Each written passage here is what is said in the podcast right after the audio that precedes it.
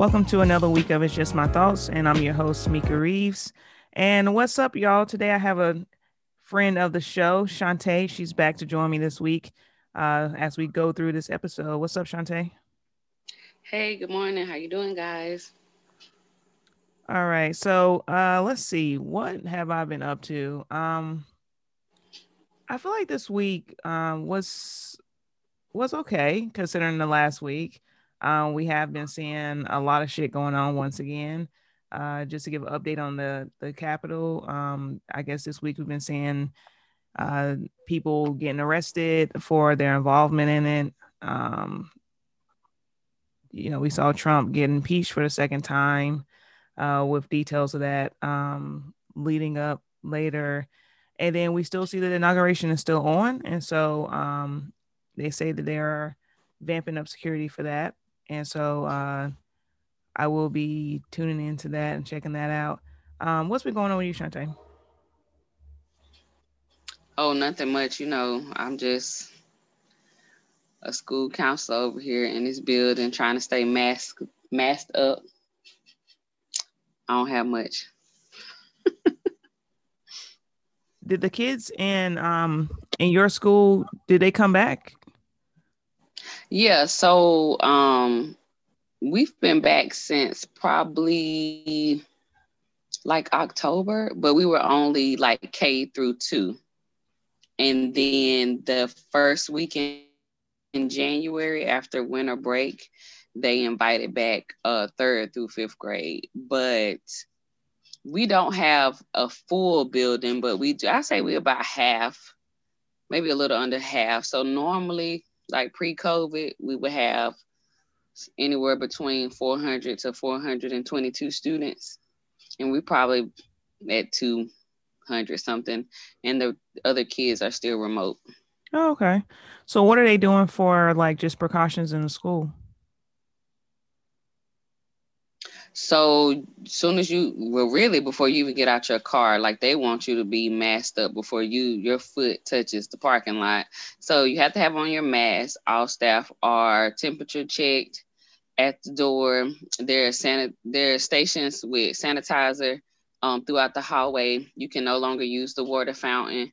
They have taped off bathrooms to like social distance. Of course, all the kids have to wear masks, and then our janitorial staff they come like it's timed throughout the building where they spray all door handles and stuff like that. All food is delivered to the classrooms. There there's no moving. And i kind of hate that for the kids. So like once they get in their room that's where they stay. And us as the staff we transition to them. Oh, okay so they don't get recess any anymore or they go out as a as a class and have to stay in their section or how does that work? Or no? Yeah, exactly. They get oh. recess but um the playground is like sectioned off and so each class has a designated area that um they go in. And then also like when kids do buses um we do temperature checks and if you're a car rider you have to fill out like this form the night before going through just the different covid questions and so um i think as a building we've done very well and the students have done well i think a lot of adults didn't think that kids could rise to the occasion but they definitely know how to keep their masks on. So I'm very proud of them. That's good. I know for us, we opted out of the child going back to school. Um, so he's going to be virtual for the rest of the year, only because it's his senior year, and I'm just like, just just finish it out at home. I because what's sad about the whole thing is, I think teenagers is a whole nother belly of beast, and I feel about you know little kids. Like I was talking to my nephew who's like seven. And when I was talking to him about going back to school and wearing his mask, he was like talking to me like as if like, well, auntie, why wouldn't I wear my mask? Like, what are you talking about? And I'm like, okay. And you know, when it comes to um the child's age, like these teenage years, it, don't even he sometimes like he wears his mask and all that stuff. But I done seen him sometimes when I'm like up at his job or something like that, and he reckless. So I, I feel like sometimes with them, I don't know if they would really be um, as conscious about whatever because I think in their minds they feel like they know and it's not really that big of a deal. So I mean, he he wears it, but I just didn't want him to go back. So this is my my take on that. I feel like um if you are school age, all the kids are feeling it. So like for my son, who is a second grader, his biggest thing was, you know, missing out on his friends. Uh, if if people are not aware, and I'm sure folks are, especially if you are a parent, kids thrive off uh, structure. And so at the at the height of the pandemic, that was a lot for all of kids to deal with because their routine it was just gone.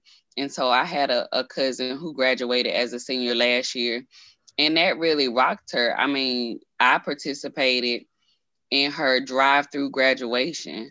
Um, prom was canceled, you know. So so for for teens, it's different. Like my son, like I said, he just wanted to see his friends and he wanted to go on the playground. But when you're thinking about like um, high school students, you're trying to prep for school. If you plan to go to college, you're talking about SAT, ACT. Like, how do you navigate those things now? What does that look like? Testing, um, scholarships, all of those things. Dorms, you know, what does that yeah. look like? I think a lot of people are. These schools are requiring, you know, COVID test be done before they allow you to you know move into the dorm. So it's definitely a whole different ball game and even at the high school level there are kids out here who are struggling virtually. So oh, if yeah. you can keep your child at home and that's what you're comfortable doing that's that's great. But everybody that has opted to stay at home that doesn't that might not translate well academically. So at, the, at this point you know it's just personal preference yeah, I think um and I don't want to stay too long on this, but I think when it comes to that, I definitely agree with you. Like I know even for him, he's he struggles some, but the thing is is that he's about to graduate and if he was like a freshman or a sophomore, I feel like I would feel differently. But I mean, you only have 5 months left of high school and at this point, your senior year, unfortunately, you know, it's pretty much a wrap. And I hate that because you know, we kind of let him somewhat make his own decisions, you know, as a young adult. And so last year he didn't really want to do like the prom and stuff like that. And um, even in sophomore year, he didn't really want to do it. And so he was like, he was going to wait. And so he waited. And so he, so now, you know, we have this and he can't participate, obviously, because they're not going to have it. And so that I thought that kind of sucked, you know, as far as experience. But when it comes to the SAT, ACT, they actually did cancel those. So um, most schools aren't taking them. So we didn't. So he he took his uh, junior year, but we didn't have to really worry about any of that stuff because um, the schools canceled uh, ACT and SAT. And so uh, my thing with him that I had the conversation I had to have going into 2021 was just like he doesn't know whether or not right now, you know, obviously the goal is for him to be in the dorm, but at the end of the day, we don't really know what's going on with COVID. And so potentially you know, I told him, I'm like, potentially you could still be virtual. And so you have to just push through, you know. I encouraged, like, this is what we did, you know, as a family. We made him start taking vitamins. We make him go out the house and go for a run, go for walks, go for a run every day, you know, whether it's a walk, a simple walk around neighborhood, or you go for a run. And just to get some sun. You see what I'm saying? Get out of the house, get some sun. And then, you know, he does work a job twice a week. So he does get a little social interaction. And then we make him do something with a friend, whether you go out to eat you you do something. Like last night he went he went uh he hung out for a little bit like after his little mentor program and they went bowling and came back home you know and he was you know wore his mask and everything. Like we make him do something instead of just sitting in the house you know whether you get on a game or something like that you still need to leave your house because you're in the house all day. And that's helped tremendously since we really was like okay let's make you a plan you know, because we thought he was going to kind of be like, if he wanted to hang out, if he wanted to do something, but he wasn't doing that. And he was just kind of in the house, you know, getting a little in a funk. And then once I oh, started seeing that, I was like, nah, you gonna have to be more intentional with what you got going on, you know? So that's what we did. And that's why we kind of opted to be like, you only got five months, let's keep it moving because he don't know if he's gonna be in a dorm room or he gonna be virtual starting college. So you got to get the mindset of like, I, I hate the virtual learning because I think it's made them somewhat lazier because he literally can turn in his work all the way up until the end of the quarter. And I mean, so I think that it's created some habits a little bit because I'm like, if it's due on Monday, you need to turn in on Monday. I don't care if they give you time to turn it in all at the last minute because when you go to college, it's not going to be like that. And people aren't going to be lenient because you're virtual. And so I had to really have these conversations because I'm like, I don't care. Turn it in. Just and, and mind you, he has no tests, no quizzes. It's literally him turning in work. And so I'm like, um, like just turn in. And that's that's it. I mean, I feel bad for the whole situation, but either way for him who's 18 like you're gonna have to get it together because it doesn't i mean people aren't just being lenient in college and i mean you know he, he got into college and i'm like that's the next goal now the younger kids or even like you know younger in high school I mean, I think it's rough all around for all for all the kids, you know. And I don't know what's the what's the solution going to be. Obviously, I don't know if they're going to make the COVID vaccination mandatory. I personally think for him in college, I think it's going to be mandatory after a certain point. But I don't know what they're going to do like to get past this, or is this like the new normal going forward? You know what I'm saying? I I hear you. I think it is. I think we are doing the best we can um as far as like the school systems they're trying to make decisions that's best for kids and adults and so um let me ask you one more question. What ahead. about the kids who haven't been at school at all this whole entire time? What what's happening with them? Like is a parent or something being held accountable for that during this time or um because i actually know kid i know uh some families who i guess their kids haven't been at all. I don't think they've been this year either well, as a school, um, so you know, you have your school social worker. Like we have a team. Um, we call it the student support team. I'm a part of that team, the school social worker, and then we have another lady from a great organization called Communities in Schools who works in our building. And so what happens is teachers are supposed to make contact like at the beginning of the school year, teachers make contacts with all their students on their roster within the first 10 days. And so we literally spent I'll say the first month of school really locating kids mostly the social worker. Like y'all have to give it up to y'all school social workers.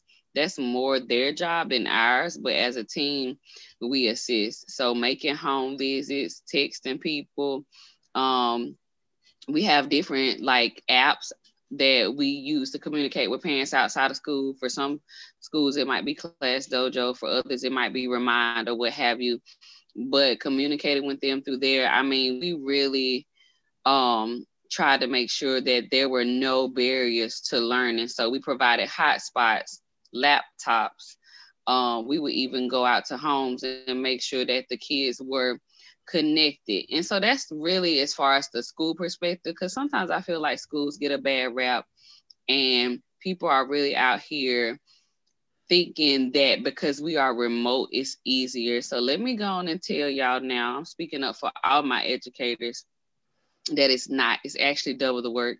And we would prefer to see our babies be in the building. We miss those hugs and high fives. And so for us that, you know, we are in the building, we still have to be very cautious about that thing. But as far as preparation, hear me when I tell you that our teachers are out here busting their ass.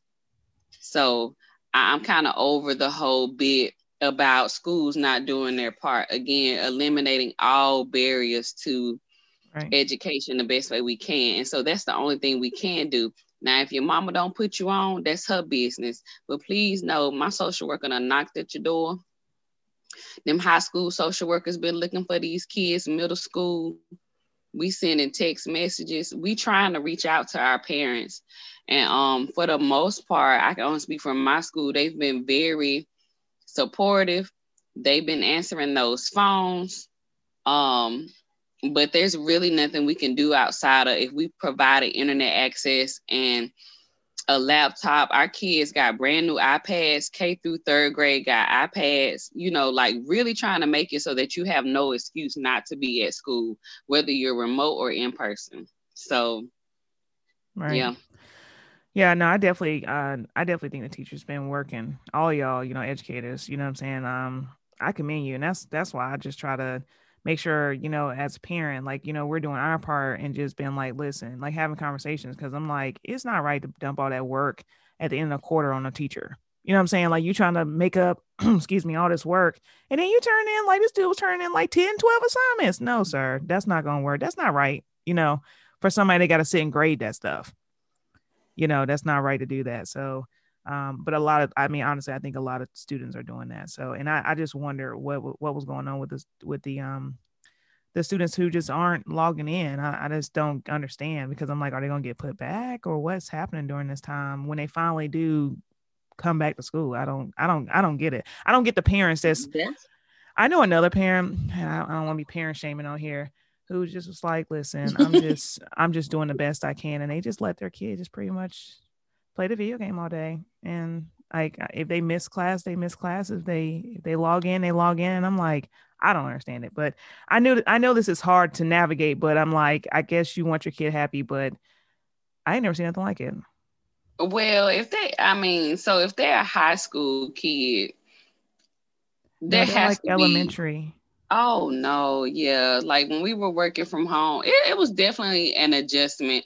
And for younger, for for parents with younger kids, um, it was an adjustment for everybody. So for us, it was like, okay, wow, because at that time I was working from home and I'm trying to so-called homeschool. No, I don't even like that word because it's been not homeschool. We were trying to do remote learning. So it definitely was a, a struggle in the beginning. And kind of like what you said with your kid, we had to create a routine. Like, okay, even though we're at home, let's wake up. You need to shower. You need to put yeah. on clothes. You know, we bought him a desk. We got him a nice laptop. Like, there's no excuses. So for my kid, and I can't, you know, can't speak for everybody, he has been able to transition and did well virtually um but not in the beginning, oh, he was struggling. His face, you could tell he was tired because it was too much. I felt like they were online too long in the beginning, but he has been able to adjust. And that's one thing I can say about kids. They are resilient and they will, they are flexible and they are forgiving. And so, because sometimes technology don't always work right. You're trying to log in right. through these different platforms and uh you know, technology ain't always your friend. And let me say this so that we can, before we move on, I need y'all to stop. We done, we y'all, we've been remote since March of last year. We about to be in March again. If y'all don't start muting your mics and turning off your cameras, and I'm talking to adults, I'm not I'm even talking you. to the kids. They have better netiquette, which is internet etiquette, than these grown people. It's ridiculous. This foolishness I have seen and heard like how you do not know your mic and your camera is on. And y'all got the audacity to be doing adult things while you on a Zoom. Shame on you. I am so judging right now. Yes, I am. Get it together. Like immediately. I mean, just out here yeah. cussing and just doing all kind of embarrassing your children. Yeah, it, what's Stop crazy it. is I even see that uh, at work. You know, sometimes people still don't put themselves on mute and stuff like that. It's weird. Uh, that's the first thing I do. I'm double muted because I mean I probably be ratchet over here sometimes, so I'm double muted. If I could triple mute, I'm triple muted. You know what I'm saying? That's the first thing I do. So I never understand why people don't just check that automatic from the gate. Make sure you're muted. You know what I'm saying?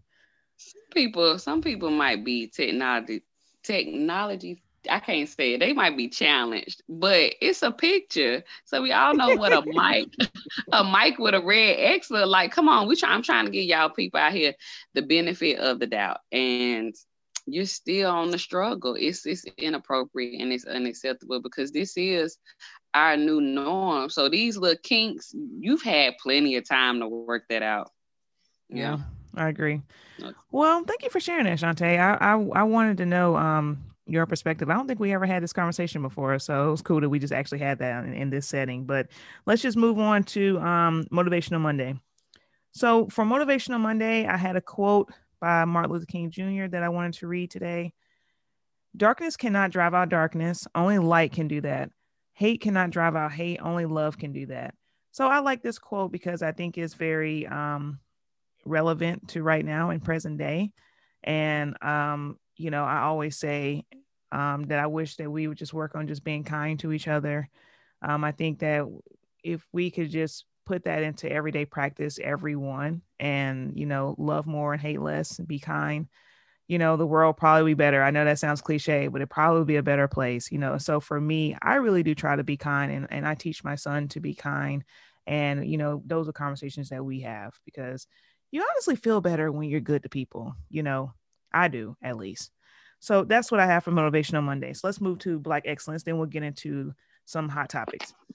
So for Black Excellence, I have um, Tessa Thompson. She launched a production production company, and she has a first look deal uh, with HBO, HBO Max, where she's doing um, let's see, Who Fears Death, and then she's doing Secret Lives of Church Ladies adaptations.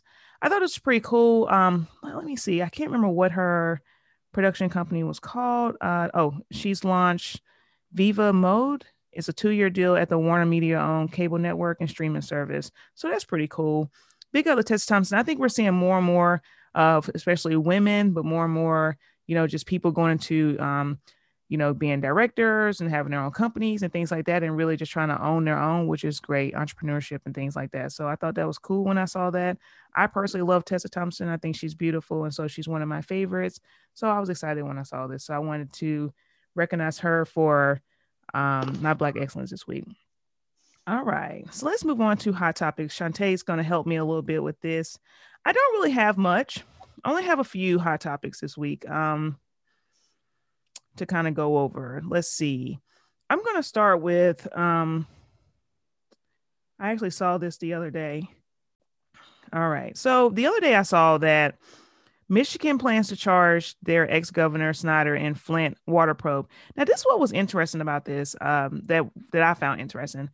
I never really fully understood. I mean, I understand it to a certain degree because I'm black, but I never fully understood like the Flint, Michigan, like water crisis because I didn't understand like which is probably why they're going to start making arrests in regards to um, they're arresting the former Michigan governor Rick Snyder, his health director, and other ex officials. Um, they're being charged in a new investigation of the Flint water scandal, which devastated the majority black city, which led with lead contaminated water. Um, and so, and also, you know, the fact that it was it led to a deadly outbreak.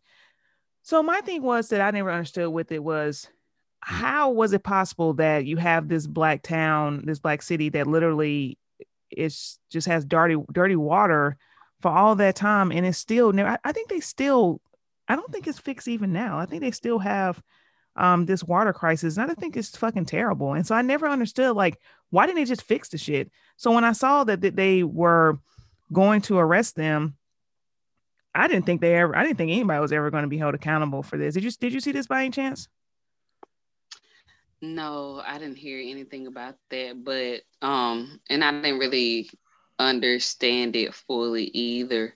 But I think it's great that um things are starting to happen because I'm sure there are things like that happening all over, and and nobody has to nobody has to answer to to none of those things, and so it's fucking terrible. I it's like you know, um, it's it's just a system, man. Just like I I just the way the way um you know blacks are treated is just is just terrible sometimes. Um, and when you sit and think about the fact that these kids have been drinking, it was like when I was looking at it like a couple years ago when I was looking at everything when it was like uh, I watched a documentary on it, and I mean you know the water was coming out brown. And I mean, you know, even in the school systems, they're drinking this water. And I mean, it was fucking horrible. And I'm like, I don't understand how you can just let that continue in present day United States and somebody and you have a city that's drinking contaminated water from like I think corroded pipes or something that never was fixed. It's just crazy.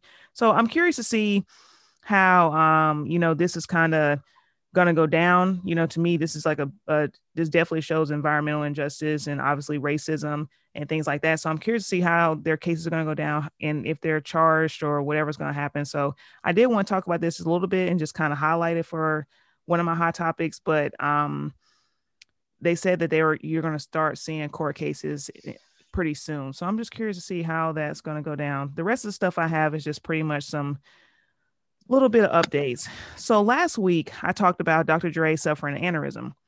Now, this is what's interesting about this case. Um, I'm not sure if you saw this either, Shantae, but so okay, you know him and his wife have been going back and forth about the divorce settlement. So she came out and said that um, and I also want to do point out that he is back home and, and is doing better. But let me just talk about what his wife said. So in new court documents, she states that she basically is accusing him of holding a gun to her head, punching her in the face, and lifting her off the ground by her neck. Apparently, the documents were filed just days before Dr. Dre was admitted to hospital for a brain aneurysm. So he um he obviously denies this, saying that you know that was not the case. Um, and she basically said in response that I've explained in excruciating painful detail the abuse that Andre has per- perpetrated against me over more than 25 years. Um, this is not the first time that she said that he has put a gun to her head or, you know, physically assaulted her. And let me just say this. Now, everybody that listens to my show, especially the men, they're always like, Mika, you always take the woman's side. You, you are, you know, a feminist and you're always, you know, saying that the woman has to be right. I'm not, I don't always say that. But I will say though, when it comes to abuse, I think when a woman speaks out about, and I could be wrong, this is my opinion. When a woman speaks out about abuse, as embarrassing as that is, right? Nobody wants to sit and say, like, I'm getting my ass beat at home, right? So most people don't speak out about abuse. So when someone speaks out about abuse, and this wasn't her first time, I mean, I more so lean to believe that that happened. Also, I watched the Michel'le. Did you watch that movie, Shantae? Movie? Did you watch that no. movie? Well, Michel'le dated Dr. Dre back in the day, and she basically made a whole movie talking about how he was he was abusive. He beat her ass the whole entire relationship and he tried to not get it to air, but that movie was horrible. I mean, he like beat her ass. And everybody was like, and I I believed it. I mean, I don't think people were just gonna outwardly speak out about being abused. I mean, some people lie, you know, like some some people lie, you know, men lie, women lie. But I don't I in most cases I always lean towards the woman because I I just I just know when it comes to abuse, most people don't always say that they're being abused. What do you think?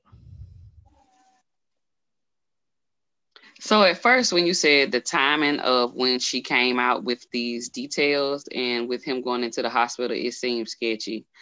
Um, this was before she did the details before he. Then a couple days later, he had an aneurysm. Oh, okay. So I, I also wonder, and not to say that what she's saying is not true. Um, I definitely take any type of abuse between a couple serious, but um, with these court proceedings because I think I briefly seen something about she did sign a prenup, but that she would be getting spousal support. Is this supposed to be something that can help her receive more money? That's that's one question for me. But um, I do hate that she felt like she couldn't get out and stayed so long. And I, I wonder, and I don't know if you have any insight on that because I don't keep up with celebrity stuff like what was it about now that it was like okay i have to leave? Um i've definitely seen it with my own eyes. And so i know that um you know women at some point reach reach a breaking point and it's like okay this is it. So maybe you know that's what that was for her. But i'm hoping that um there'll be like just cordial. You know, d- divorce can be really funky, even when you mm-hmm. don't have a lot of money. Even when you're not a Dr. Dre, you could just have like a little your own little trucking company or something. I mean, I don't. It just seems um. I said that, that sometimes. Look, yeah, it just feels messy for a lot of people, whether you're a celebrity or not. So, um, hopefully, there can be some just civilness to all this. And you know, I said that last week, you know, when it comes to divorce, man, divorce is so fucking yucky, right? And it's crazy because it's like obviously I've never married, I've never been divorced, so this is just me speaking on it. You know, I don't really know. Um but I have talked to people that went through divorce and they all everybody that's went through divorce has always told me it has been one of the most horrible things because you go from like loving this person, this person you're going to spend your life with, and then it's I've, I don't think I've ever seen a good divorce where you just split and it's decent because I, it's like something about, I guess, either the hurt or whatever at the end of it. And then now you're angry, bitter, and you're at each other's throat. This is how I feel about their situation. Now, I, I do think Dr. Dre um, is abusive because it's, it's too many women saying that he beat them. It's like it's like at this point five or six women. Um, I think what hurts this case is the fact that I don't think she ever went to the authorities, but a lot of women don't, right? Um, so I don't even I'm not gonna sit and be that person and say, well, she never said anything because a lot of women don't, right? Like, you know, I've I've seen domestic violence and I have my thoughts towards domestic violence, right? Um, and I've read books about it. And so um a lot of people don't, you know, say what's going on. Um, it, it could be embarrassment, it could be fear, it could be a lot of a lot of things. And so I think when it gets to the end, and then people now, like now, you know, she's wanting money and everything else. I was listening to a podcast. I think I talked about this last week, and there and the guy was like, which I don't understand what he meant. They were married 26 years. If I, I feel like personally, you married 26 years, the woman should just get half because why are y'all going back and forth and you basically trying to make her leave with nothing and she was with you for 26 years and have your children? I think that she should get something. She signed a prenup and then he ripped up the prenup, whatever, whatever. And you know, I guess she was walking in the in the idea that um, everything was good. But I think, you know, divorce gets so ugly to where now, you know, he doesn't want to give her anything. He did agree while he was in the hospital for temporary spousal support. He gave her $2 million. But I mean, this dude is worth like over $200 million. You know, I think you should just give her something, you know, and just be done with it instead of going back and forth and fighting each other in court. Just be done with it. That's what I think. So I'm gonna say this, and I'm gonna be done with this conversation. Um, and it's not to make light of people that divorce. I'm married. I've been married for a long time. I've been with my spouse for a long time. But if I'm at the point, or if we're at the point where we are thinking about that in the in, i would say probably in the in the middle of it like when it's happening i can understand people being upset. You know people have been saying lately that marriage is a business. So you do want to you want to feel like almost like a pension. You know, I done gave you time served. We done been together for a long time. I feel like I should be able to leave this marriage with something. But even if that man had nothing to give, because a lot of us, we out here common folks, we ain't signing no, we ain't signing no prenups. But um, I deal in perspective. So let me tell you, I'm gonna be happy. Clearly, if y'all ain't working out, I don't understand why people leave divorce sad. It, it, it really reminds me and it's like I said, it's not to make light, but one of my favorite movies, and my husband does not understand how I can watch this movie over and over, is The Color Purple. And when I tell you, if I walk out somebody uh office, I'm gonna be like silly. I might be, I might be black, I might be ugly, but what she say, I'm here and I'm free. Like, yeah. I, like you gotta look at it from it's our ideal in perspective. I live by perspective, and so I don't understand how people's perspective is not okay. This is this wasn't this wasn't good for me. I'm finally in a place where I can release myself, and I'm and I'm okay with that. I do know somebody that got divorced, and we had a party, and we showed out for her because she was really excited to be released from all that hurt and all that pain. And we called it free at last birthday bash because it was her birthday too. So we would celebrate, we were double celebra- double celebrating. So it really is just to me about how you view it. It doesn't have to be messy. It don't have to be ugly. But nine times out of ten it is so i think because people i think it gets that way because people are hurt and then they you know some people just can't I don't know. But if you hurt that, though, but if you hurt, okay, so friend, if you hurt and you want out, why you fighting me on being released and set free? I just don't. It don't make sense. I I need somebody to make it make sense. Yeah, that don't make sense to me. You hurt. You heard about getting divorced. Like what? So yeah i i uh, look. But i think when it comes to uh you know sometimes it just be the ego of things it just be people sometimes even with even with regular breakups not even divorce you know and you don't got no stake in the game or regular relationship you can just fucking leave. You still got people acting crazy you know when it comes to that too. So i think divorce i think a lot of stuff just comes with that and then at that point they're like i don't want to give this person anything and they want to make it just fucking difficult for the person. Sometimes people are just like that like it, it don't make sense for me and you because obviously we, we would be normal right if something like that was to happen but a, a lot of people aren't normal and a lot of people just transform into somebody else. I think that's what make divorce nasty is that people transform into this person that you don't even know anymore because they're just so upset or maybe somebody didn't want to get divorced and you know whatever could be the case uh, that's that's when I think the nastiness come out. I think. Or they was they been nasty. You knew this. That's why you asking for the divorce. Now it's just magnified. Now you really seeing why you want to be set free anyway. Again, I'm over here building in perspective. So I'm always gonna have a good spin on it. I'm gonna angle it. Yeah. Because you know, um, I think that's why people start that process. You start to see some things or you notice those things. Cause sometimes we marry and we get off topic, but sometimes people marry somebody and you knew them, you saw them red flags, but you you chose to overlook it. You tried to see them for the kind person or you tried to highlight and big up the the the good qualities that you liked about them, knowing good and well. Yeah. They had some red flags that you probably should have questioned or asked about, or you shouldn't have never married the person in the first place. But that's a whole nother um show for another day. So yeah, we we could go down the rabbit hole with this um for forever, but I don't know. Whatever their situation is, uh, you know, I hope that they get it resolved and and be decent to each other and just get it done because this just seems like it's getting nastier and nastier. So I I don't know, but uh let's see. I only have uh two more things. So um y- y'all know how I feel about Queen Sugar.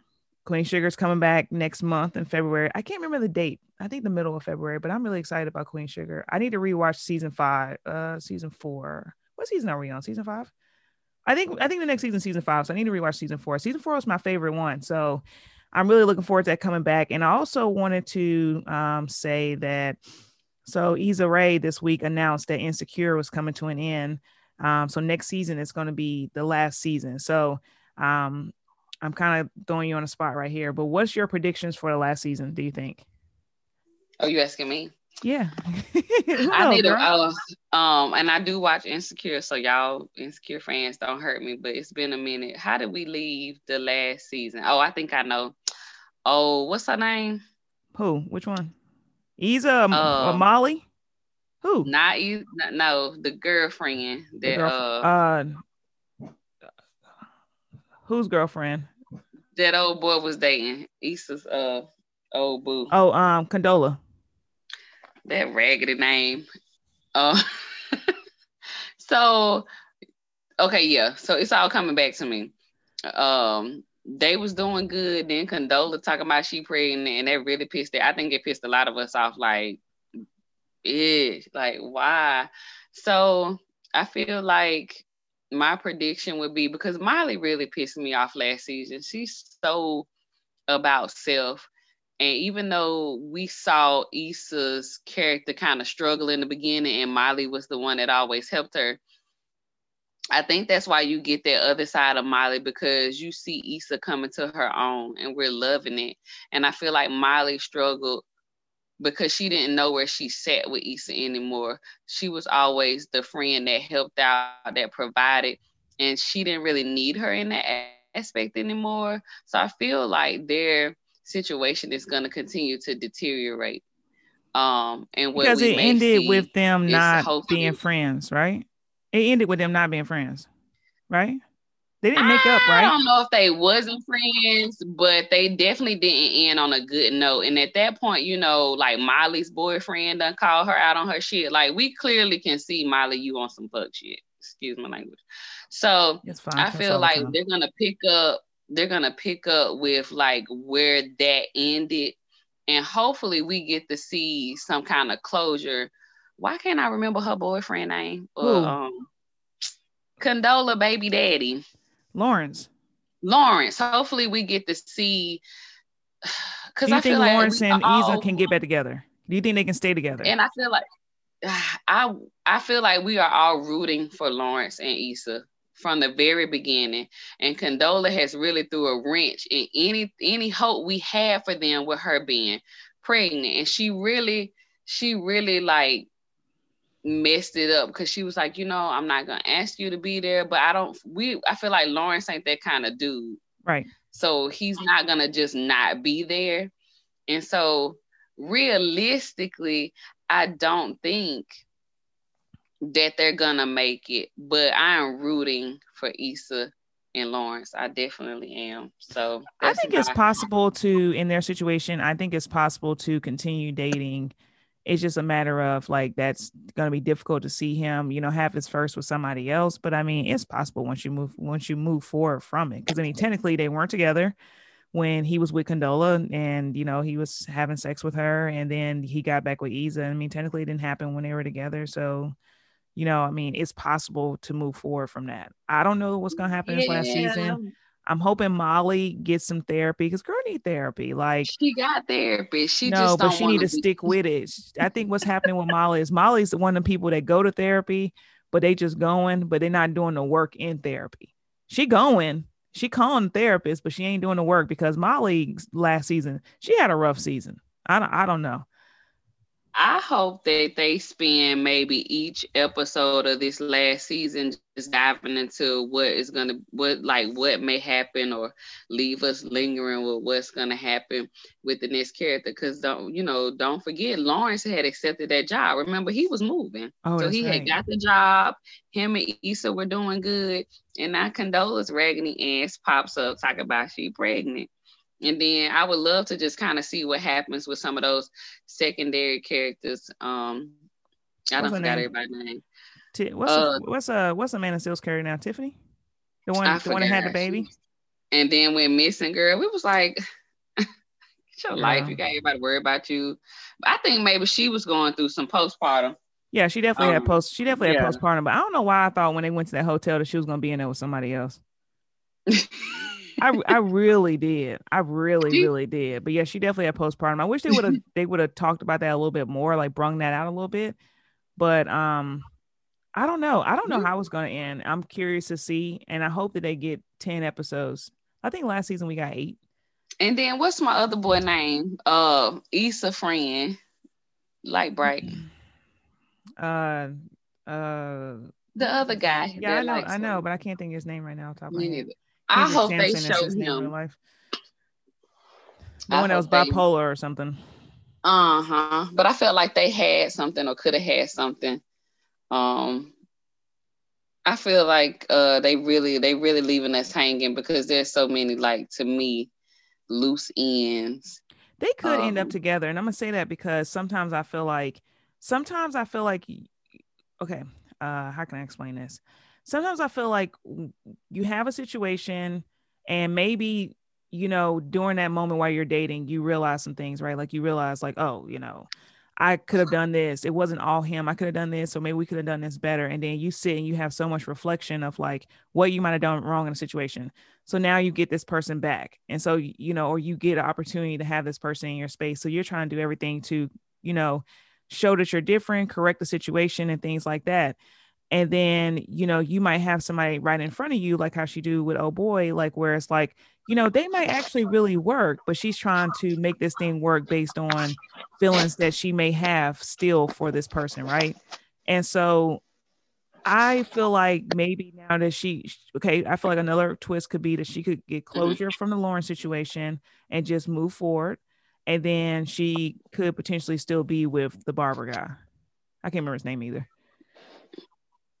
because sometimes when you revisit exes don't necessarily mm-hmm. mean that you have to be together. It could mean that you love each other and you might have feelings for that person like you know you're going to always have feelings for that person but don't necessarily mean that you have to be together. You know what i'm saying? Yeah. Yeah. I don't know. I don't I, that's I, that's that's the only twist i have. Maybe that could be it. Condola i, I definitely think condola and lawrence going to be together but Lawrence is definitely gonna be present for his kid. I don't like when women be like, "You don't have to do anything." Yes, he does because he's the daddy of this child and it's not right for you to say he doesn't have to do anything. How you going to do it by yourself? He he does need to be present because y'all made a child together, and a child yeah, deserves both parents. Yeah, so that sounds stupid. So that pissed me off so much. I was like, "Girl, please stop the madness." back anyway because didn't want kids and so i think it was easy for him to transition and and kind of fall back in love with Issa because you can tell once they had that party that day and she was like oh, i'm good on that he was very firm and clear that hey that's something that I, I do want in my life so i think it was easy for him to cut ties but then for her to turn around and be pregnant it's like well damn right right yeah, I'm sad. I'm looking forward to it. I'm looking forward to this last season though, but I, I'm I'm I'm sad about it. All right. So today for the thought of the week, I brought Shantae in so we can discuss Heaux Tales, all things Heaux Tales. And that is Jazmine Sullivan CD. We're not going to necessarily talk about the music parts. We're just going to kind of break down each tale. So let's just jump into the thought of the week.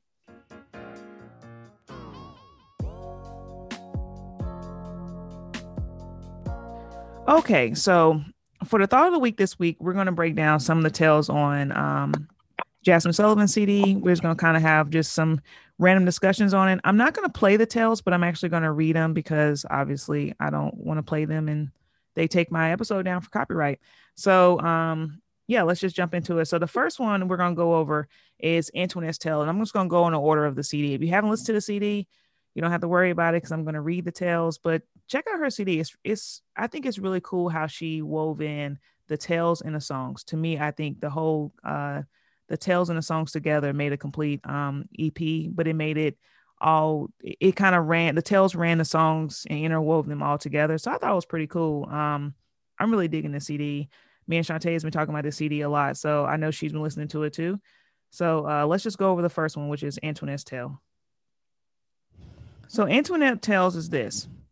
The thing is, dudes cannot handle if a woman takes the same liberties as them, especially with regards to sex. Like our society teaches them to be so wrapped up in themselves and their conquest that they forget we're sexual beings as well. Plus, their egos are often too fragile to ever handle a woman who owns and has any real agency over her body. And we're to blame as well because we're out here telling them that the pussy is theirs when actuality is ours. Okay. So when it comes to Antoinette's Tale, Shantae, um, why do you think that we've seen a shift in women owning their sexuality and how do you feel about it? First off, this is my favorite tale on the album. um, why the shift? I can't say why. I think maybe that women have out here have been out here owning, but I feel like what I have seen because we do have technology now and social media is very much part of our everyday lives is that we're getting to see that there are women out here that are definitely owning their sexuality. Um i just think it's something that women have had to do in private. Uh like she said um you know if we look through history which i can't pull up nothing history wise but even when you watch movies, um, we are just there for we are there to to please the man. It's never yeah. take care of the home or the children. Right. It's never about us. And even when you um if you if you watch porn, I've looked at some of that stuff and be like, well dang, um, what about her? It's definitely not it's not for us. It wasn't made for us. And I think women are over that. Women um they want to have more control over what their life looks like in the bedroom. And I think for a lot of women, um, or at least women that I've come in contact with, and then the generation that raised me, everything was heavily religiously based. And we already know, you know, how that or what that says for women. So you you were not supposed to be someone that took agency over their body or explored yourself or knew about yourself. That's not what that was meant to do. It, it almost makes it feels like our only that sex only job is to make babies. Right. And there's not supposed to be any pleasure that um that goes along with that. Well, and I think also, you know, all your points are are valid. I agree with you. I think also from the standpoint of uh, for so long that was the reality that people, you know, that's why they had sex was for, um, you know, basically just that job as far as a woman, right?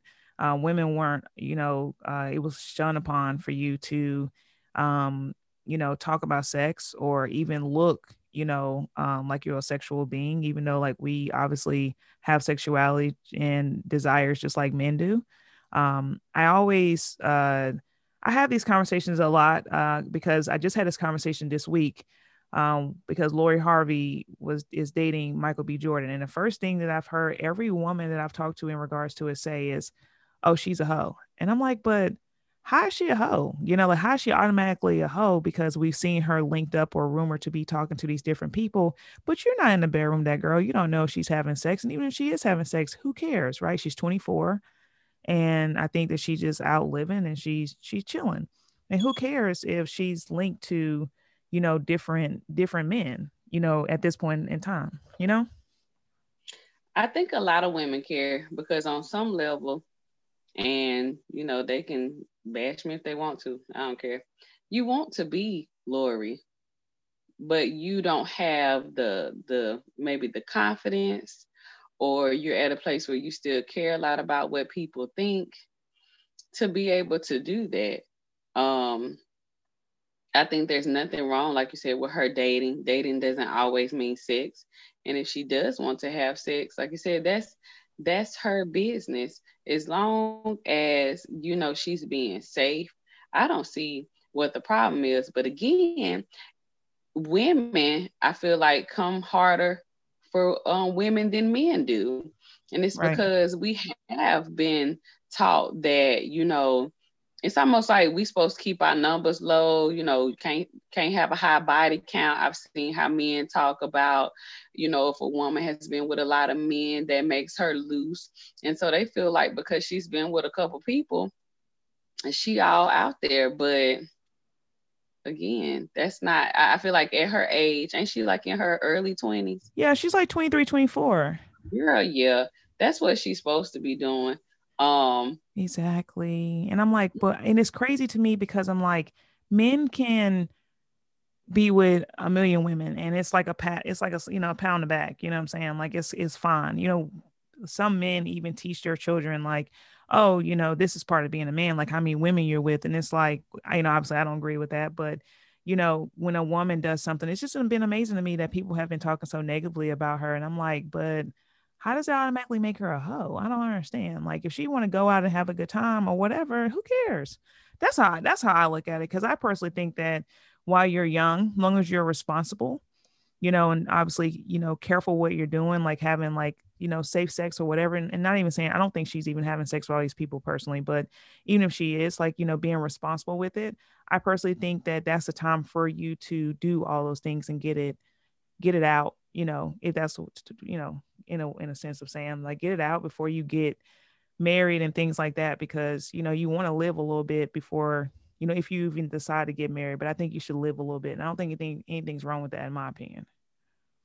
And you should still be able to live while you're married but i, I definitely because the, the way you said it made me think that okay you these are things that you have to do or you should be doing prior to getting married because once you get married all those things um stop. But I definitely feel like because some people live with the notion in their marriage they want to be monogamous. There's a lot of people, you know, like not all, but some people feel like this is going to be the only person I'm going to have for the rest of my life. So that's more so when I'm speaking towards. And so that makes sense to then. So that makes sense based on what you're saying. Yeah. That we are out here and that women are comfortable with dating and learning who they are. That's what a date is. You're you're learning about someone else and then you're learning about yourself. And if you are compatible or if you can see yourself with this person long term and even if you don't see yourself with this person can you see yourself yeah like marrying this kind of person? And if not hey well let me go see what such and such got going on over there. Maybe i'm more compatible with him. I definitely feel like um it's just a time to to learn yourself learn your body sometimes I feel like uh, we have been done a disservice as a woman when we are, you know, we don't have those conversations about sex and you know what to expect and and learning how things work and being able to explore. Um, yeah, you know, women out here saving themselves and then Girl. I seen an article, and then in the article, they like, you know, the sex was terrible or the sex is terrible because nobody I, I, I just it just feels all wrong.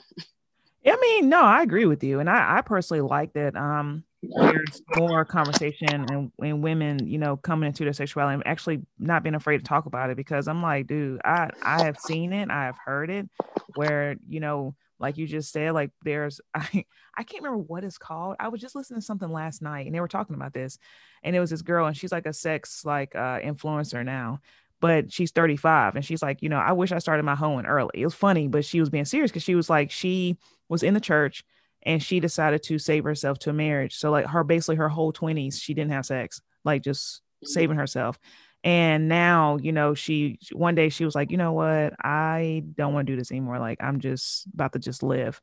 And um and now she's like a sex influencer and all that stuff but uh she was just saying like um she don't know why she even really even did that because you know she's still learning like just herself and her body and and you know she's this is the first time she actually feels just kind of like alive and um I don't know. That's why I think I, when it comes to my opinion, like I think if you're responsible and things like that, I think that you should live. That's that's what I think. Um, so I like Antoinette's Tale too. Uh, it was good. Um, anything else you want to say in, in regards to Antoinette's Tale, or you want to move forward to Ari's? No, we can move forward. All right. So Ari's Tale is actually one of one of my favorite ones on the CD. I thought it was hilarious. Um, all right, so this is this is Ari Lennox tale. Um, and she said, I was damn near willing to just let him talk to me crazy because that shit was out of this world. Like, yes, daddy, yes, okay. Like I was literally willing to willing to ruin my career. Um, if this is ever gonna come out who it was, you would say you would be like, bitch, do you know what Google says? Yes, I do. Yes, I do. But I also know what that dick said. That that dick spoke life into me. Invigoration, blessing, soul, turmoil, but heaven. Jesus, Allah, sorry. Please, God, understand this is just my truth. Okay. I thought this was really funny, but I thought this was so freaking valid because I can honestly speak on this. Like, um, I, I have had amazing sex with with with uh someone to where it has made me absolutely fucking stupid. Um, and that was more in my younger years. Uh, which is funny because when I have these conversations and, you know, me and the child talk about sex, you know, I'm always thinking about some of the situations I was in and, and like why I was in those because obviously, like, I probably very much was stigmatized in a situation where I was just like totally, you know, sprung on a situation. And it was only, excuse me, it was only due to the physical, you know um, and that just had my mind like absolutely just completely messed up. And so um, when I was listening to Ari's tale, I just thought it was hilarious because I totally understood exactly what she was talking about. What did you think about it?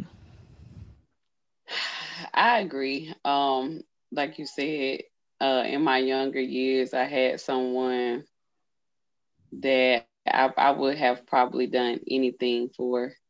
Um, and I struggle. It's crazy because when you find someone that can do that, um, it's hard to break that tie. You really have to be, you really have to dig deep within mm-hmm. yourself to let someone like that go. But even at a young age, I could see how unhealthy that was for me.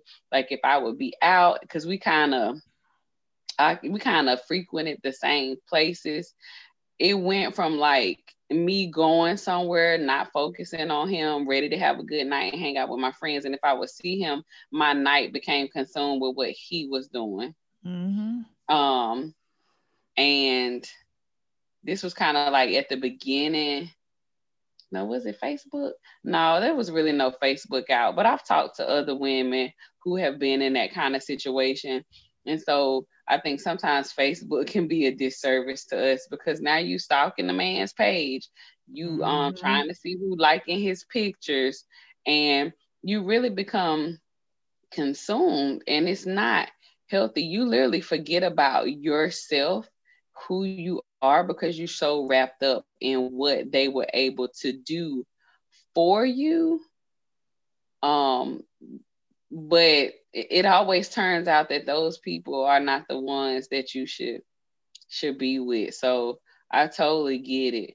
Um, I have matured and, and grown and I'm I'm good and married now, but I, I I've read some stories about women and I just couldn't I can't I couldn't be out here like that, just out like that no yeah. now now present day Mika, no. But when I was young, um, especially in my 20s, oh my God, like I soul ties is I know a lot of people don't really believe in that, but I do. Um, because I definitely had connections and my soul ties, soul ties was always connected through sex, like where I just could not shake a person. And it was mainly due to sex. Um, that's why like now for me, like I don't um I'm not just out here just, you know, being like you know sexually free with people because i do think that it's a lot of energy that's connected to that and how you connect to people. Um, but obviously when i was younger i wasn't really the most you know sexually mature when it came to certain things and like how it was going to affect me in, in overall. And i do think that's why i was kind of crazy with people. I had instance where um it didn't matter even if i was in a relationship. If i saw this person or we ran across each other then you know that's what it was. Like we knew it didn't matter if they were dating somebody. We knew. And uh and that's just scary, you know. And uh, and so when I heard Ari's tale, it tickled me because I was like, yo, I totally have been there. Um and that shit is just crazy. That junk had your ass doing stuff you never would think that you would do. You out here embarrassing yourself and everything else, and also just being just reckless and tragic. And I was completely fine with it. Completely. like okay, not reckless answer. I'm telling you, I'm telling you. I'm oh, telling God. you, so I was okay. when, when, I last week when I when I uh, was talking about how I got some tells, like I had people hit me up, talking like, "Girl, please don't be on there telling your tells," and I'm like, "No," but I mean, it, it, it we I laugh about it, but I appreciate some of the things that I've gone through, you know, especially in that area because now, like, I'm not out here longing for something or missing something or feeling like I missed out because you know Mika was out here living for a moment there, you know, just and um I regret some things because I hurt people, but if I didn't hurt people, I did I would say I had no regrets in regards to it. But I had some moments with certain people that I was like, I have to delete you, block you, and be done with you. Cause if not, I don't think I ever was gonna leave the situation. I had to literally ghost them and completely remove them and if not, I probably still would have been in in this cycle with them. What about um does it always have to be reckless or tragic? This makes me think of a movie that I literally just watched the other day. Sylvie's Love on Amazon. Oh, I need to watch that. I haven't watched that yet. That's with Tessa Thompson and um Kerry Washington husband. Okay, well, I'm gonna spoil it a little bit. It's not spoil it for me. I'm sorry because it does remind me of that. They wasn't reckless or tragic. They were just two people. Sometimes, because you talk about soul ties, sometimes you can have a connection with somebody that's just magical. And so these were two people who love for each other just kind of transcended through time. And so it was one of those things where they were I felt like they were respectful of each other, but she was very much in love with this man, even though she was with somebody else. And when they would see each other, it, it was almost like they would just pick up where they left off and then they would go their separate ways. I thought it was a great love story. Um, but, you, but, you, know, when it comes to that, not to cut you off, I, I think those incidents can can be like that. But do you think but do you think it's fair to the person that you're with? That's it's still going to be tragic in some kind of way if you love somebody else and you're with somebody else but you love no, else. it's not fair. And in her case, I'm sorry, Mika. She she wasn't. She wasn't in love with this man, but she did finally let him know this ain't where it's at, pimping. Same way it's at.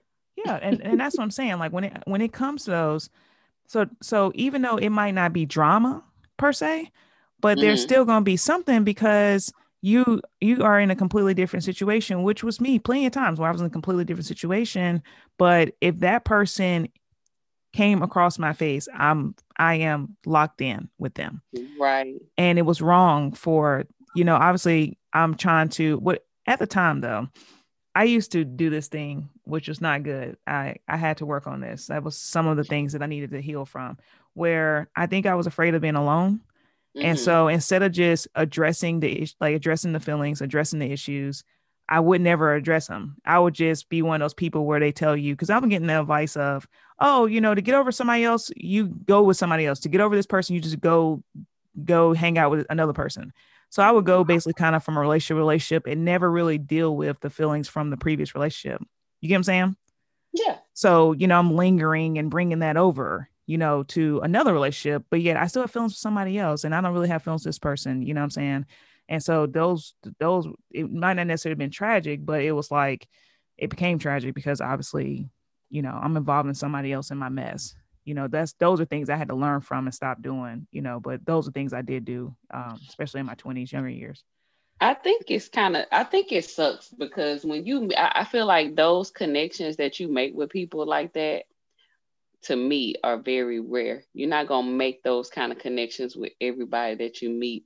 And so imagine if on a physical level when you connect with somebody like that that you're able to connect with them on a spiritual and an emotional level that shit'll be fire you yeah. know what i'm saying yeah but I, I i think it's crazy how that works that typically somebody that you connect with like that like you could be real intimate and physical like that with them that it doesn't work in all other aspects. It's very it's very weird. But I wonder why that is though. Why I why know. why can't like cuz I've had like connections with people where and like just we cannot get we cannot even get into a relationship it, it can never go there but the sex was like crazy but I but I, I don't know if it was because the sex was so intense, we just couldn't couldn't get past our emotions of shit to where we could even get into it seemed like it was just a sabotage of sabotage of sabotage. So we could not get the shit together. And I didn't know why that is.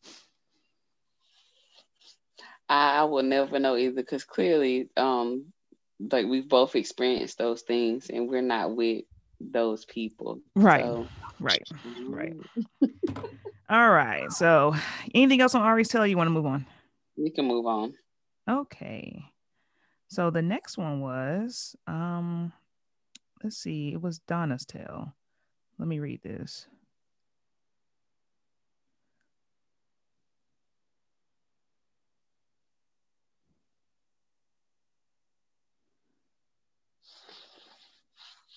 Hold on. Let me let me play it. Let me play this one because I don't remember this one. Oh, okay. I do actually remember this one. Okay.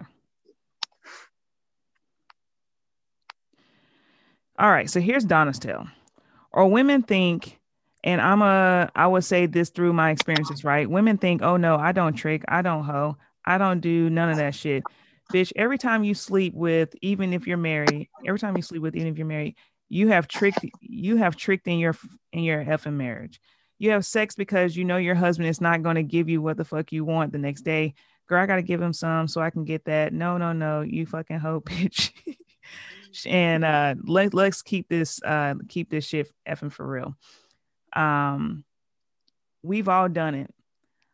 If you're fucking your husband so you can get what the f you want then you're tricking for everything.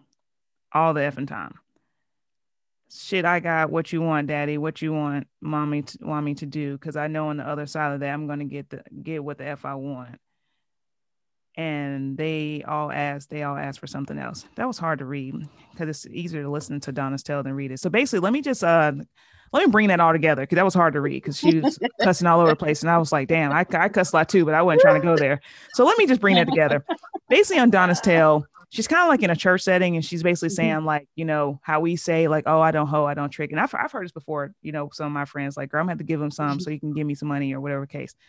Um and that's basically what she was trying to say like even inside of your marriage you know you might want something you might be trying to coerce your husband. And so you might be like well let me just you know put it on him tonight girl and then i'm gonna ask him in the morning. Like let me make him feel good. So that's basically what she was trying to say. Um let me see what questions i had in regards to that.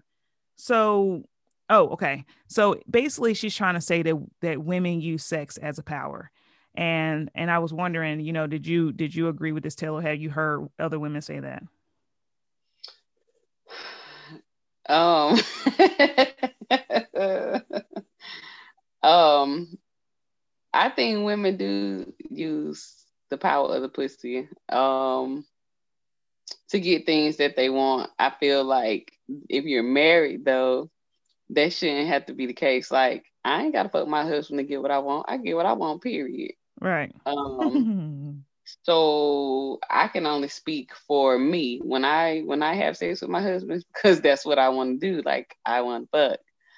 Um, but there's definitely something to be said again, like I said, about the power of pussy. And women can make things happen. I mean, we rap about, you know, Megan Thee Stallion rap about it. I'm sure Nicki done said something about it. Um, if that's what you do, do you, boo?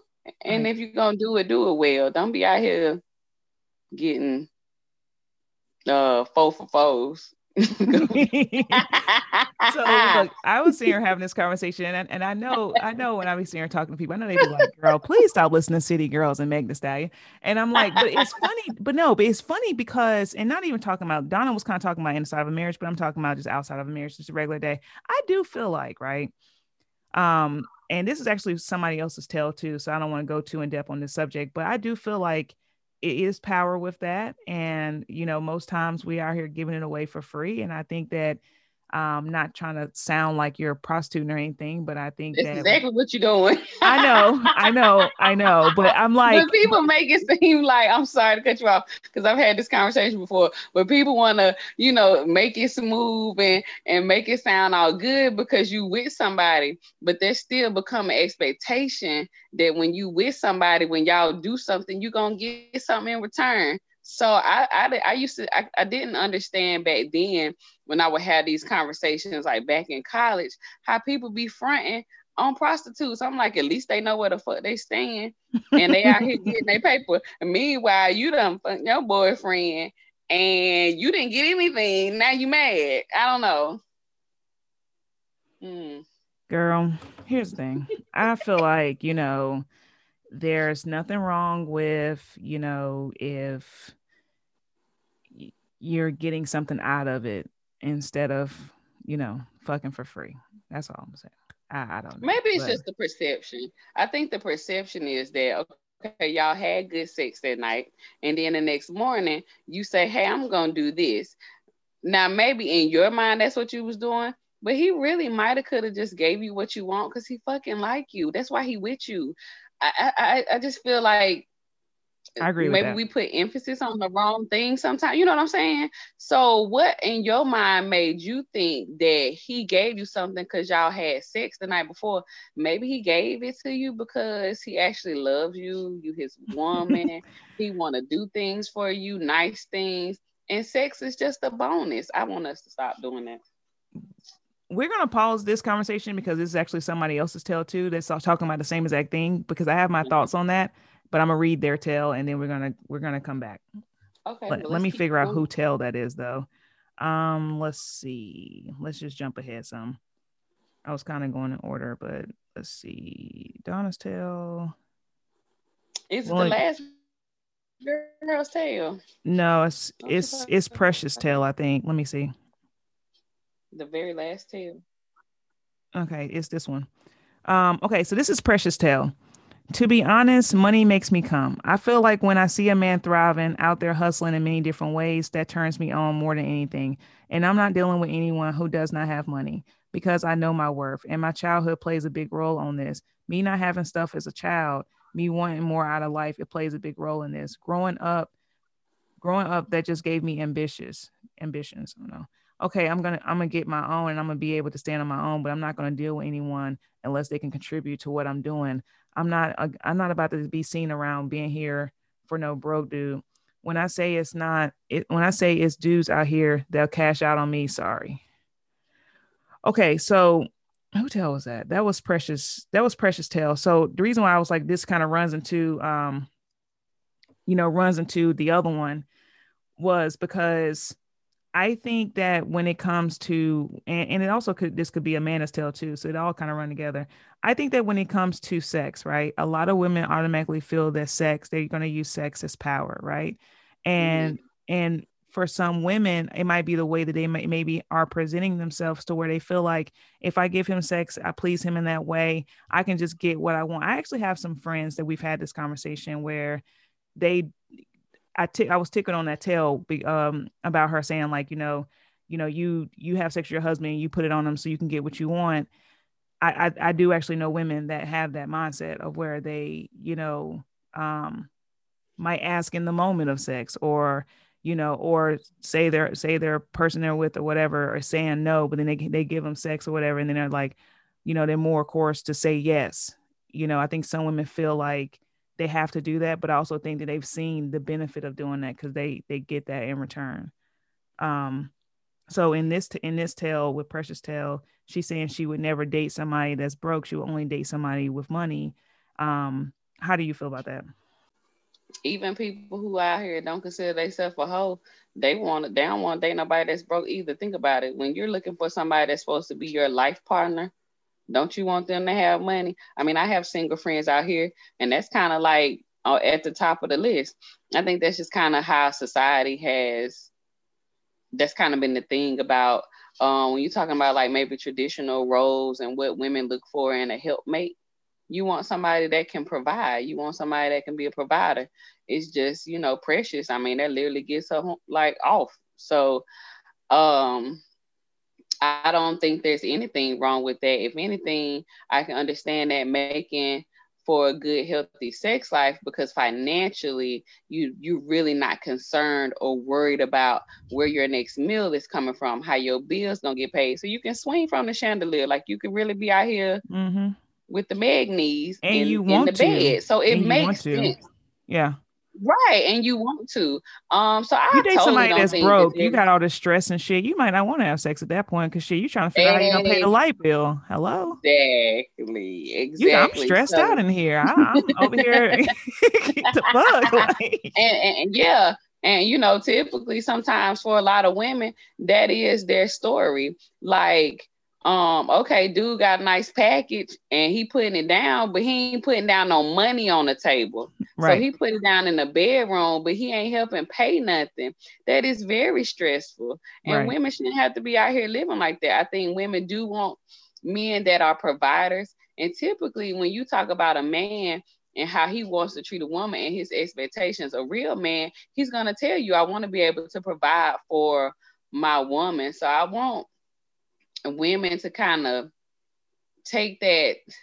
I mean, you know, people gonna think what they think, but I ain't never had to give up no booty to get what I want from no man. Right. I feel like that comes from just like who you are as a person, your charm, your personality. Like the young people like to say, your swagger. You ain't got to open your legs and you can get what you want. So right. to come from that mindset that that may have, like she said, something that involves her childhood or something that a woman has had to do, but I'm not out here shaming. But uh, there's no shame in that. You know, get yours, and if that's the way you know how to do it, then by all means handle your business. Right, I agree. Um, I feel like uh, I just know that for me, I think that if I was dating somebody, well, in present day, I think it's different because I'm a little bit older. I think when I was a little bit younger, I I, I definitely want to still do. I mean, you got to at least have a job, but I think like if you're going through school or you're working on something towards something else, and you might not have a lot, I think I would be a little understanding of that.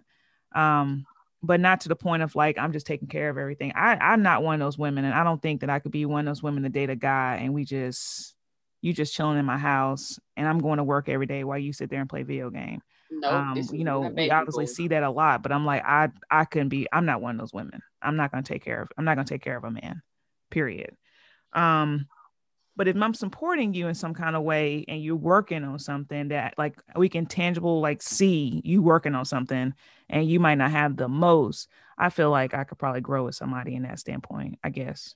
Well, insecure begs they they said no, cause see that was Issa and Lawrence prom. Remember, she couldn't. It wasn't tangible. She couldn't see it. So, but yeah, he was also was, sitting on a damn couch, not even showering saying. and shaving and shit though. Girl, but he wasn't even doing basic upkeep on himself though. Like that's so different yeah. itself. No, girl, he was out here.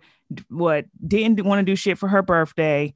I mean, he was getting unemployment or something. So I'm agreeing that you know, just look at the the the, the storyline of Insecure. Like that was a struggle for them. Just imagine, come on, let's imagine had Lawrence been on his shit like he was in his last two seasons, what kind of power couple they could have been. And I think if yeah, anything, sure. if he would have had his stuff together, it would have pushed Issa to do more and to mm-hmm. be more. But Yeah. Mm-hmm. So I just um, I definitely agree with you. And, it, and I and, agree. And like, you need that. You need that. I think, you know, you you want to have a partner that's doing something or in general, you know, because it it helps you just kind of like um kind of build and most times to me if you ask me you know black women to me are dope as fuck and i think that we are the ones that kind of help propel like you know the black man like and so i personally feel like you know um, we're always kind of the strong one in in the situation to where we are you know whether we're supporting you or we're you know giving you ideas of how you can kind of build your shit up or we're somewhere in the backgrounds helping you build your shit up. So i think that when two people are on the same page and can grow together that that's possible right? Where somebody might not have had a lot at the beginning but you know they get their they get it together i definitely can't just deal with somebody that's just broke and just fine with being broke. And i'm at work and you're playing playstation. I would yeah, i would i, I mean can't like you said at this age uh that's not that's not gonna work. But again when we were younger i tell my i tell people all the time um me and my husband didn't have anything. So you know somebody had made the comment about uh again marriage being a business. And i'm like but there's no nothing wrong with having love still be a part of the business. And i think right. for me i'm able to look at it from a different perspective because that's all we really had. We didn't have anything.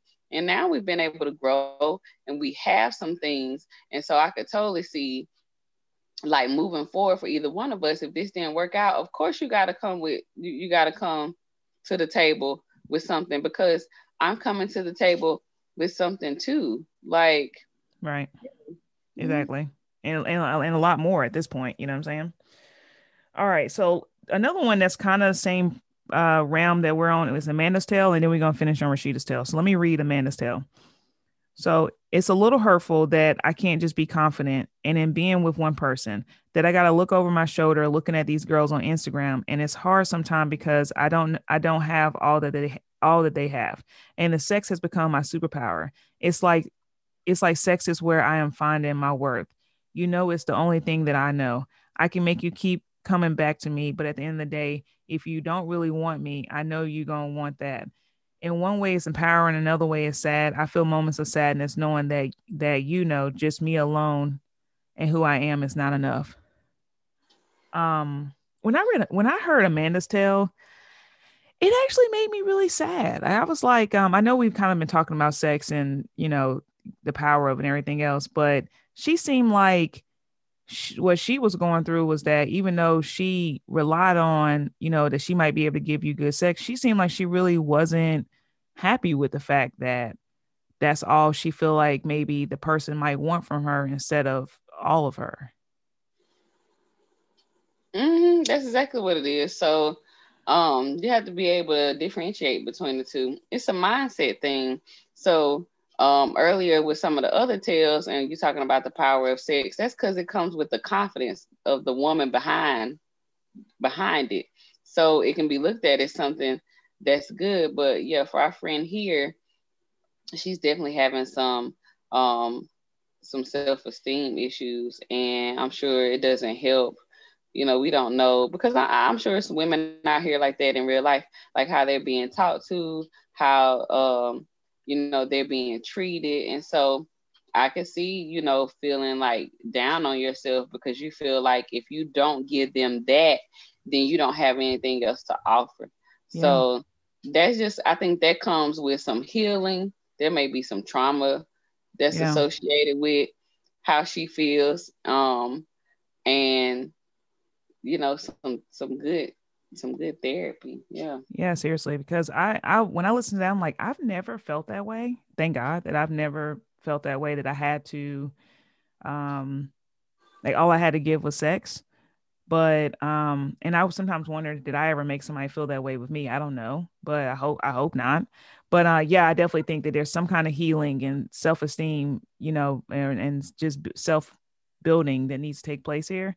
Um, I don't know. It uh but i but you know what's sad though is that um you actually do see this and i think sometimes when it comes to men especially in this day and age like i think chivalry is is pretty dead with some guys, not all, because I think there are some good men out here, but you see a lot of trash dudes, you know I'm saying, that they're not even trying to take you out. They're not trying to do anything, you know, but they down to have sex. But I also, but I, in the same breath, I feel like the woman has to be the one to be like, you know, my worth is more than that, you know, instead of just just giving them sex. Like I, I, I personally, if I wanted to, like if I wanted to see more in this situation or what's gonna what's gonna happen, like I would definitely make you work for you know, the sex because at least take me fucking out. And even when I, you know, date people or something like that, like I never want to treat people like they're just sexual objects. Like I at least do things and, you know, talk to them and date and do all that stuff. Like I'm more of a, you know, I'm all about the overall experience, you know, than just that, that, you know what I'm saying? So I guess that's why my friend told me the other day, she was like, Mika, this is why you're never, you were never good with just like, just out here just you know trying to be like i guess a player or something. She was like because you be doing too much. Like you trying to take people out to eat and do all this stuff. And she was like that's just not how you supposed to be you know doing this whole thing. You letting people spend the night you know and i was like well i guess it's just not my personality i, I never want to treat somebody like it's just like they're a hoe or something like that like it's just sex you know i'm saying i try to treat them like you know human beings Okay, so what's the definition of a hoe again? Just somebody that has sex with a lot of I people. I don't know the definition of a hoe to be completely honest with you. I'm but... only asking that because why is it not okay to be nice to a hoe? Why can't you let the hoe stay tonight? I just don't understand. Exactly. No, my, my friend was saying this is what she, this is what she was saying. I feel the exact same way, right? But she was just saying that. Okay, I'm okay. I'm I'm gonna tell you what it was. In the past, when I've talked about how I've I felt bad that I hurt people's feelings. The thing is though, is that I was always honest about what was going on. Like I always told you, you know, I'm I I don't want a relationship. I don't want to do these certain like I don't want to take it past where we are, but I do really like you as a person and I'm enjoying what we're doing.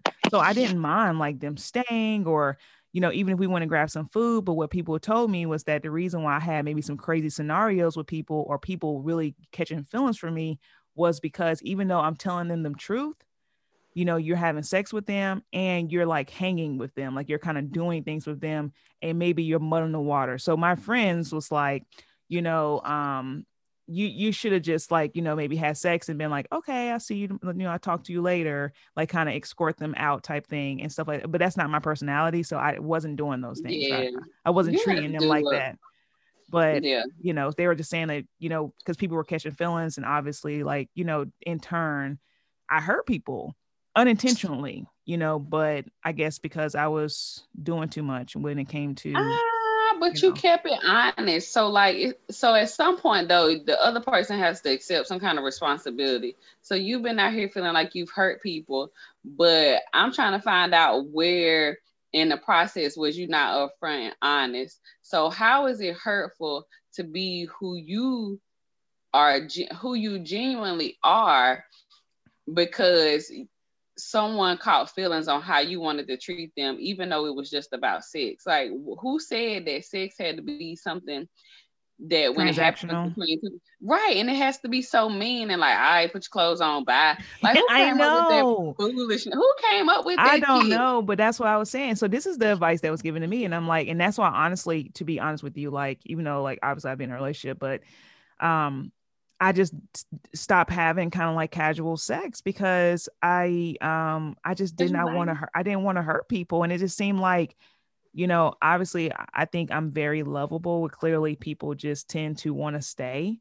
And even though I was honest and yeah we can say that the person needs to take some ownership too but it just it Shantae it just never it just never always ended well for me. I, either I had a stalker or I don't know like it, it or people come yeah. back later and be like that I hurt their feelings or whatever. So I just don't even I just didn't even want that on my conscience anymore, just treating people quote unquote bad or whatever. So uh I guess. So yeah, I, I don't know.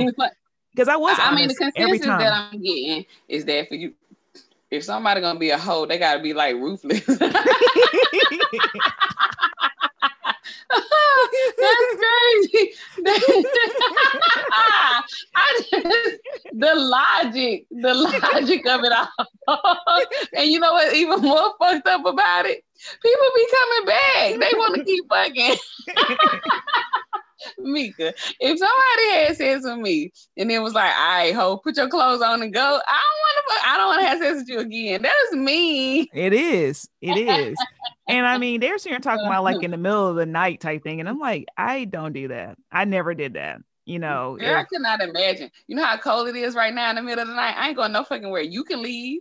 That's like people that have sex though, and they and they don't kiss, and I think that's weird. I was listening to a podcast last night, like while I was laying around, and the girl was like that she finds kissing to be more intimate than everything else, so she could like you know mm-hmm. give oral sex over kissing somebody, and I'm like, I don't get how you can you know like I totally suck somebody that. dick and not kiss. I told.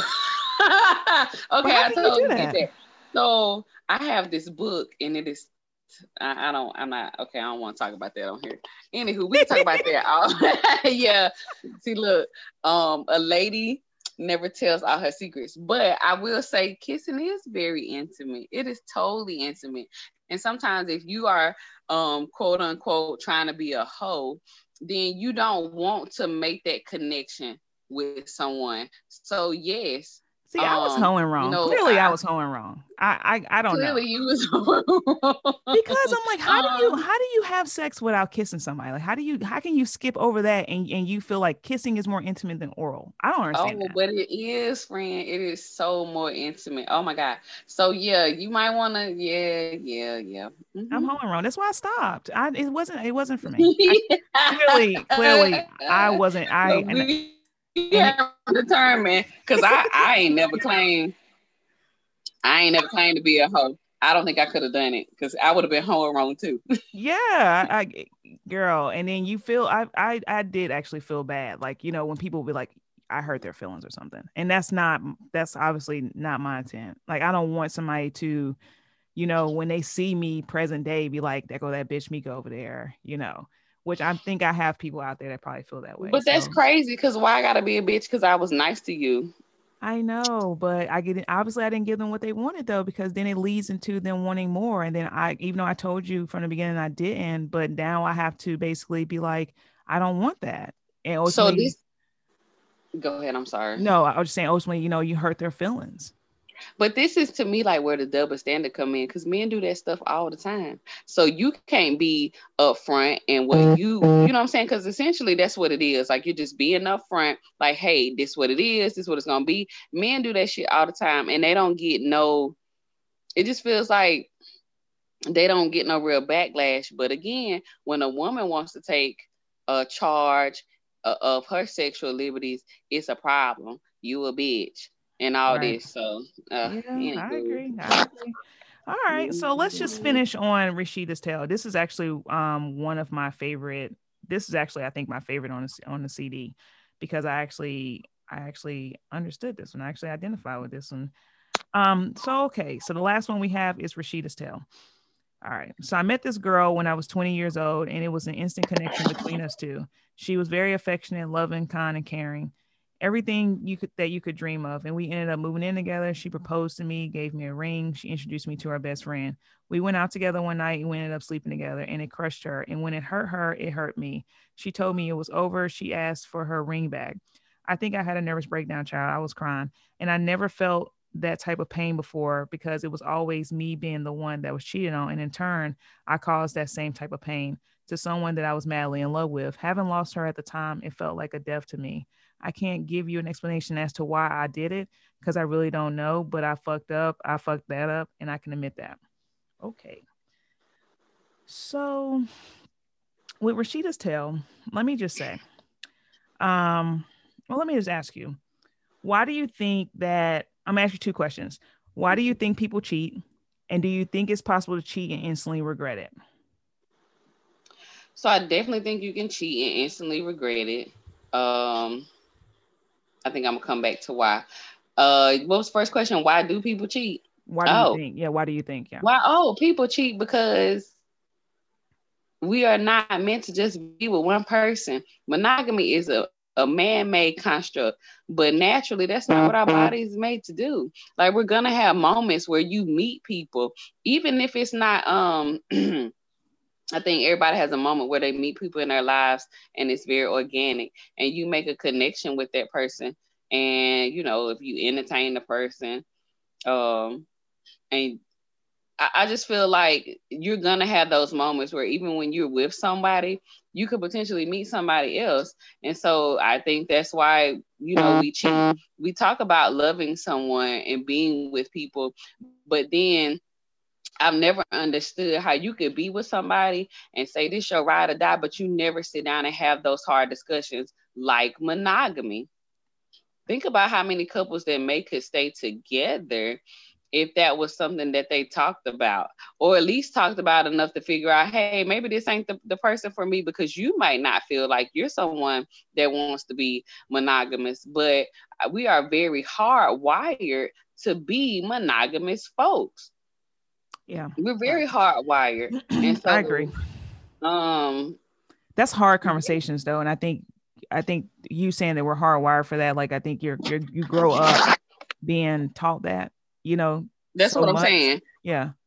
This so, society is yeah. very uh you know it, it's it's pressure that is put on us um to to meet someone and then if you come from a very spiritual or religious background and you take those vows to death do us part in sickness and health like you really hold on to that. So you meet somebody like i said organically you may meet somebody at work and you're like man i have this cool connection with them but you really struggle with what you want to like where you want that to go. And the other thing that has always kind of baffled me is that people are okay with cheating though like you're totally okay with cheating, but you're uncomfortable with probably talking about being non-monogamy, like non-monogamy, and, and, and, actually having the freedom to do that where everybody knows what's going on. I, that shit makes no sense to me. So you definitely cool with cheating and doing shit on the sneak, but you're not okay with having a discussion with somebody who might be like, you know what?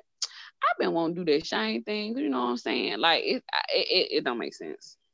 Yeah, I the, thing that I got from this tale though, because um I identified with Rashida's tale and I I identified a lot because um I'm gonna I'm gonna tell a story. I'm gonna, I'm gonna try to. So when I was young and I had a relationship and I and I I feel bad sometimes because I think with a child like I think he does need a date and kind of grow into dating and all that. I hate young dating, even though like obviously Shantae, you and Juan dated young and you're married. My sister and Jamante, you know, they got together when they were teenagers and they're they're married they're still together. And one of my best friends like she married like she was with her, her husband since they were like 12 years old and they're married and together still. But i'm i don't personally like young dating because i think for me you know i went into dating so naive and i never really had a conversation about like how dating should be and expectations. And so my boyfriend at the time you know i we got together when i was 16 i probably could have walked across the earth for this dude because that's just how much you know I loved him and I felt like I loved him, you know, and it was just the young love, you know. Where me personally, looking back on it, like I definitely feel like after high school we should have not dated because I think that he had a right to as 17 18 year old like i graduated high school now 17 i think he had the right to fucking be young and live but we're trying to sit and act like we're married and we're not married and we don't know what the fuck we're doing so ultimately he cheated and he cheated a lot and it was bad. And i I, ne- I didn't cheat on him and i never you know had done that or whatever. I never cheated on anybody.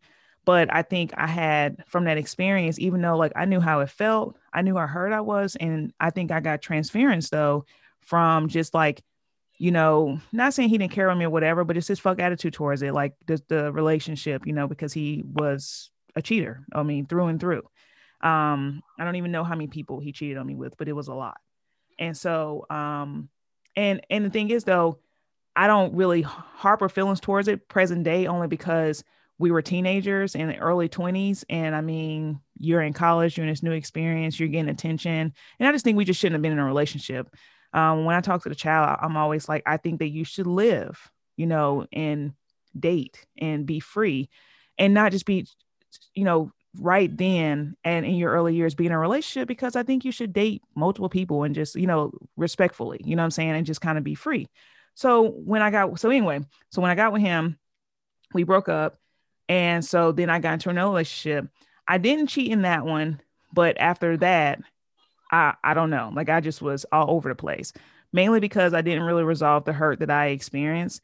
And then in turn, like, even though I knew how it felt to be cheated on, then I started to be just this person that probably because I didn't re- go like resolve the hurt. Like I told you, I just jumped from relationship relationship. And then I started being the one to deliver that hurt. And that's why I, I'm more mindful as I'm older, like who I have sex with, like what I'm doing, because I do think that the energy that people have, they can transfer that into you. And now you're doing some of the same shit that you knew how you felt. So when she just tells, she's talking about like I was always the one that's always cheating on. I never done that. And I don't know why the fuck I did that. I, I understood it because I mean I done things where I'm like, I have no clue why the fuck I did some of the things that I did, but um and it's no words for it. To this day, I don't I don't really know. And and some people I probably could ended up having something beautiful with that I self-sabotaged in some kind of way and fucked it up. Hmm. I mean, uh, to my knowledge, I've never been cheated on. Um, and for myself, I never cheated. I just I I struggle with like not having a clear conscience. So even when I was dating, if I seen somebody else I want to talk to, or if I had gotten to a point in the relationship where things were kind of going stale and I wasn't really feeling you, I just let you know, hey, this ain't working out. Right. Like before I do that, and I think it's because I deal in energy. And I think I've been just kind of wise beyond my years and and figured that out a long time ago. I just don't do well with like bad vibes. And so when I think of cheating, that causes drama and then it just makes me feel bad on the inside. And I don't like to feel like that. So before I cheat on you, I just let you go. Right. Is that gonna be hurtful for the other person? Yes. But is it gonna bring me peace and I'll be able to move forward with a clear conscience? Yes. And that's how that's how I have always operated. Um, I definitely think that I wish somebody wish somebody would have set me down and be like, you should just have fun, you should just live. And maybe they did. Maybe I wasn't listening because I was so in love and I had met somebody that I was able to make a connection with on all levels, who is in fact my husband. But it took us so long because most of that was me. I just felt like I wanted to just do what I wanted to do on my own terms and get married when I was ready to get married. And when I look back on it, I still think I was too young. I was 25 and I'm I'm 36 now and I'm such I'm a different woman. Yeah. Definitely a better woman, but um yeah, uh if I would have had daughters and even though I have sons, I am going to tell them to date. You know, be respectful.